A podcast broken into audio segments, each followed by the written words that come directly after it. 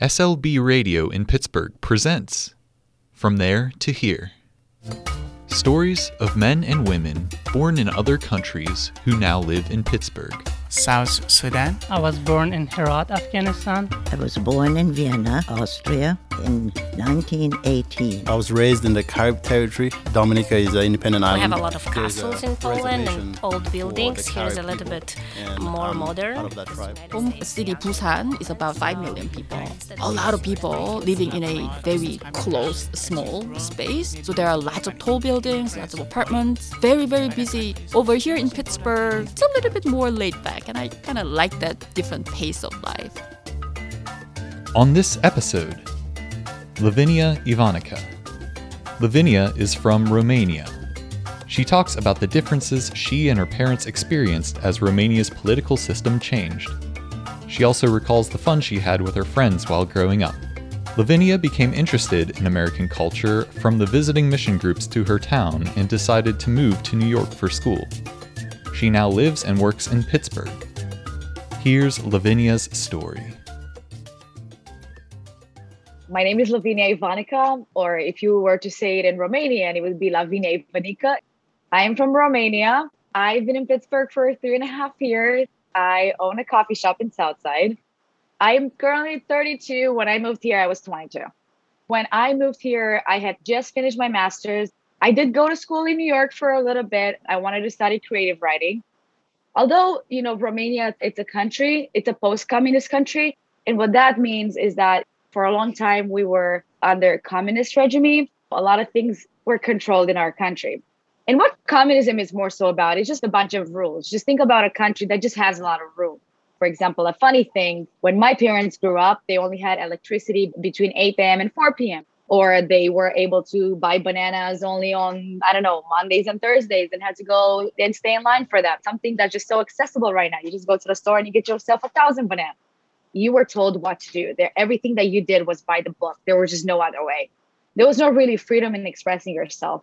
So I just happened to be lucky, and I was born right after this political regime stopped. I really got to experience a democratic and pretty free country.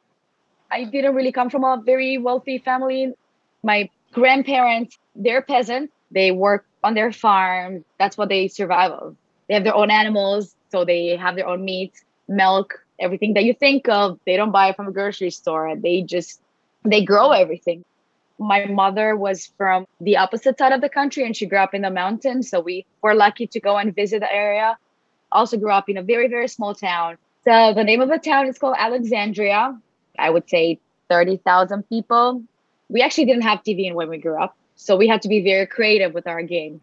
We grew up caroling around Christmas. So we have this beautiful tradition that days before Christmas, all us kids would just go and carol around town.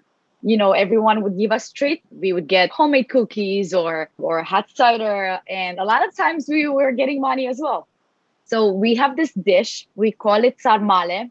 First of all, it takes a day to make it, maybe even more than that. And I'm sure you probably heard of it before. It's just stuffed cabbage. So you just get, you know, ground pork and beef and then you mush it with like a bunch of vegetables and then you get pickled cabbage and then you make all these rolls and then you get this big pot and you put them in there and we serve that with polenta cake like a corn cake it's literally just corn flour water and oil so i grew up in church in romania and we had a lot of friends that did mission trips there a lot of our teachers from my school were american so they were just young students that would go to romania and they would teach the language I got introduced to American culture. So I grew up, you know, listening to country music and I loved Johnny Cash and I was wearing cowboy boots and, you know, just very different than Romanian culture. But I just really loved the language. I loved the music and I just loved it. I just thought I just fit in.